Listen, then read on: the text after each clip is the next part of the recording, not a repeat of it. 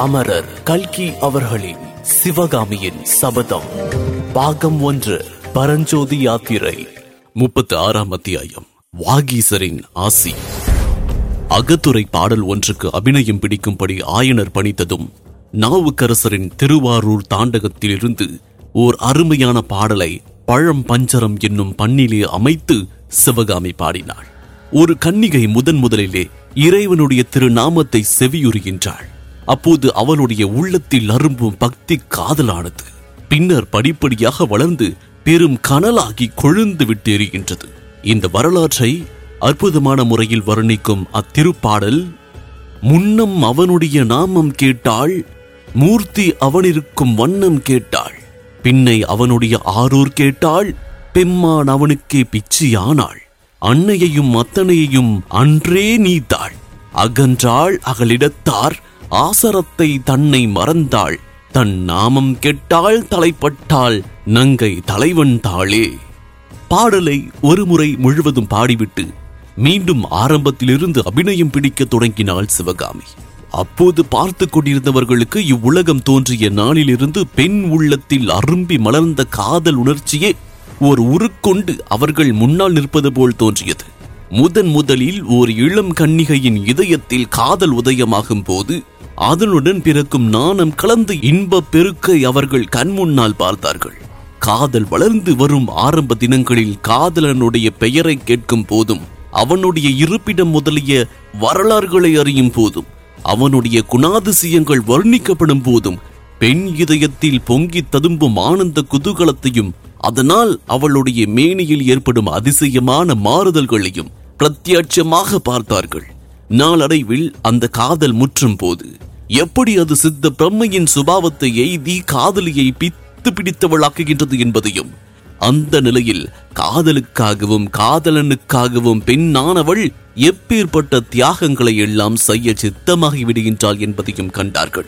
பெற்று வளர்த்த அன்னையையும் அப்பனையும் விட்டுவிட்டு காதலனோடு புறப்படவும் காதலுக்கு தடையாக நிற்கும் சமூக ஆச்சாரங்களை எல்லாம் புறக்கணித்து ஒதுக்கவும் ஊராரின் நிந்தனைகளை எல்லாம் பொறுத்து கொள்ளவும் எவ்வாறு அந்த பெண் மனம் துணிகின்றாள் என்பதையும் நேருக்கு நேரே பார்த்தார்கள்.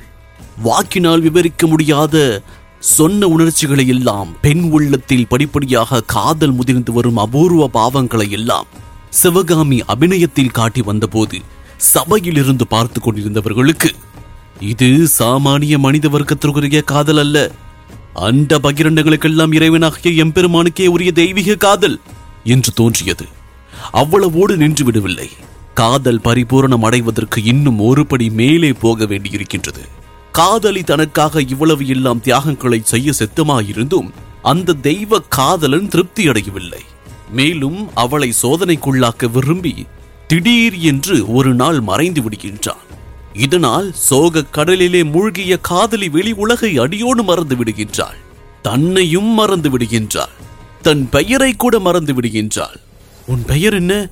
என்று யாரேனும் கேட்டால் காதலனின் திருநாமத்தை சொல்லுகின்றாள்.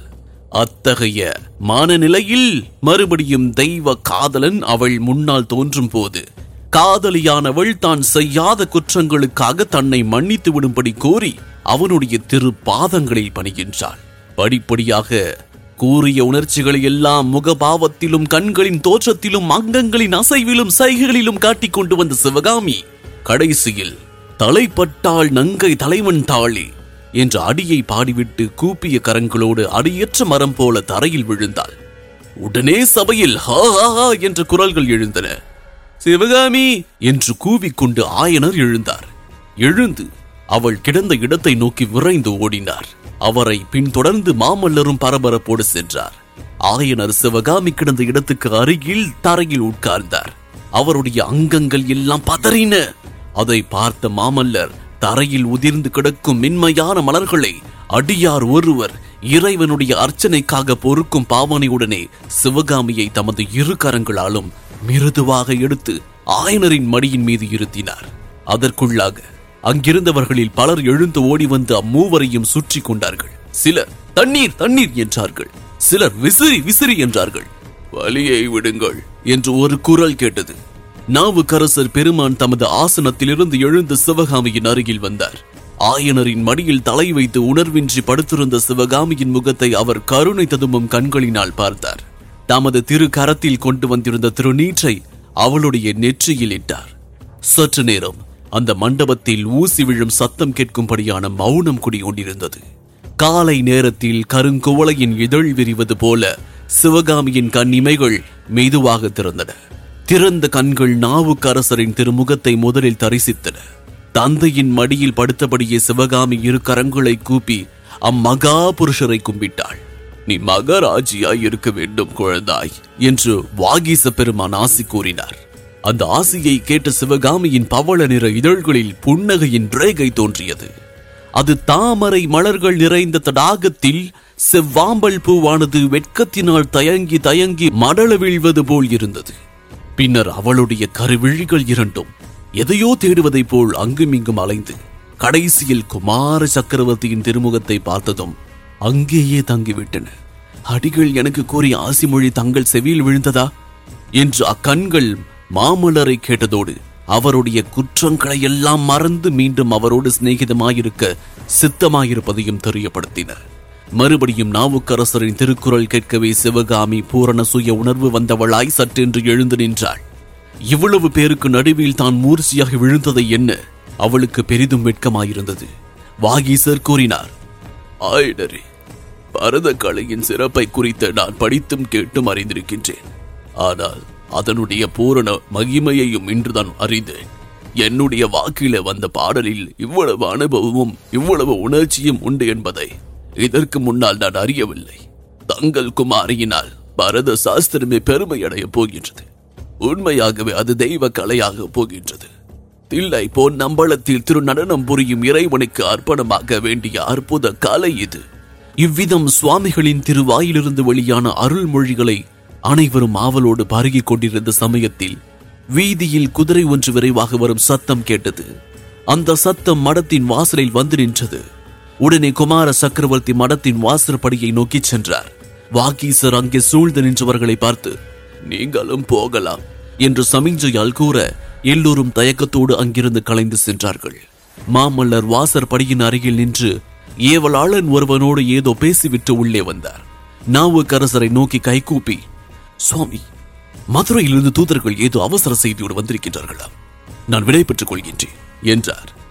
அப்படியே குமார சக்கரவர்த்தி தந்தைக்கு செய்தி அனுப்பினால் அவருடைய அபிப்பிராயம் படியே நான் தென் தேசத்துக்கு யாத்திரை போவதாக தெரியப்படுத்த வேண்டும் என்றார்.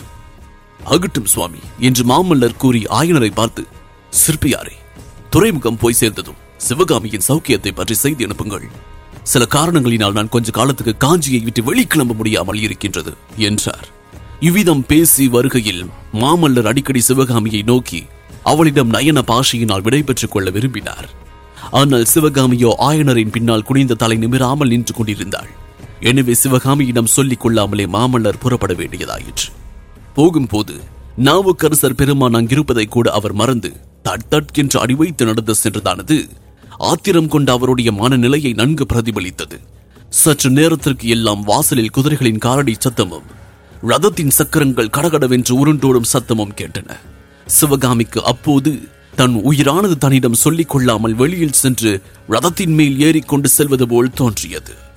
நாவு கரசரிடம் முடிவாக விடைபெற்றுக் கொண்டு ஆயனரும் சிவகாமியும் புறப்பட வேண்டிய நேரம் வந்தபோது பெருமான் ஆயனருக்கு சமிஞ்சை செய்து அவரை பின்னால் நிறுத்தினார்.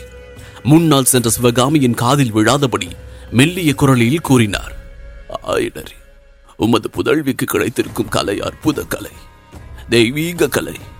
அதனாலேயே அவளை குறித்து என் மனத்தில் கவலை உண்டாகின்றது. இத்தகைய அபூர்வமான மேதாவிலாசத்தை இறைவன் யாருக்கு அருளுகின்றாரோ அவர்களை கடுமையான சோதனைகளுக்கு உள்ளாக்குவதும் உண்டு. உமக்கு தான் தெரியுமே இந்த எளியனை ஆட்கொள்வதற்கு முன்னால் இறைவன் எத்தனை எத்தனை சோதனைகளுக்கெல்லாம் ஆளாக்கினார்.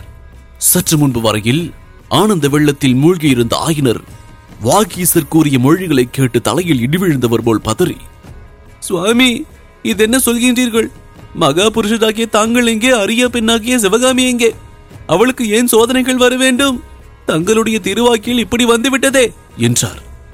ஆயனரே இறைந்து பேச வேண்டாம். சிவகாமிக்கு இது தெரிய வேண்டியதில்லை. ஆனால் நீ முன் ஜாக்கிரதையாக இருப்பது நலம். உமது அருமை குமாரியை பார்க்கும் போது அவளுக்கு ஏதோ பெரிய துக்கம் நேரப் போகின்றது என்று என் உள்ளம் சொல்கின்றது. ஆ இத்தகைய வருங்கால திருஷ்டியை இறைவன் எதற்காக எனக்கு அளித்தார்? என்று கூறி வருகையில் நாவுக்கரசரின் கண்களில் கண்ணீர் மல்கிற்று. ஆனாலும் நீ தைரியமாக இருக்க வேண்டும். இந்த உலகில் பணி செய்து கிடப்பது நமது கடன். நம்மை தாங்கும் கடன் கருணை வடிவான இறைவனுடையது. உமது பணியை செய்து கொண்டு நீர் நிம்மதியாகிறோம். எத்தனை சோதனைகள் நேர்ந்தாலும் மனம் கலங்க வேண்டாம். அன்பர்களுக்கு முதலில் எவ்வளவு துன்பங்களை அளித்தாலும் முடிவில் இறைவன் ஆட்கொள்வார். இவ்விதம் கூறிவிட்டு நாவுக்கரசர் பெருமான் மடத்துக்குள்ளே சென்றார்.